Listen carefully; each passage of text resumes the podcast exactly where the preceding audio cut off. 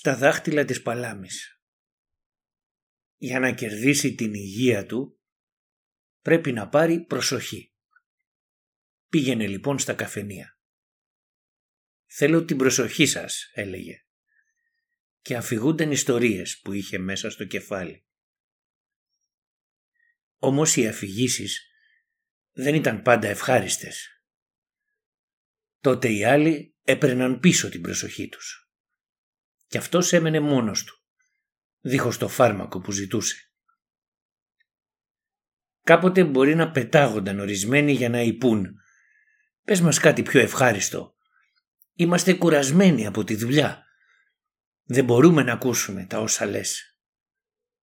Αυτό που ζητούσαν ήταν αδύνατον, αφού για να γίνει καλά χρειάζεται να φυγηθεί εκείνα που αληθινά υπάρχουν μέσα του. Και μέσα του δεν έχει πράγματα ευχάριστα για να τους πει, παρά μόνο ελάχιστες φορές, μετρημένες στα δάχτυλα της παλάμης.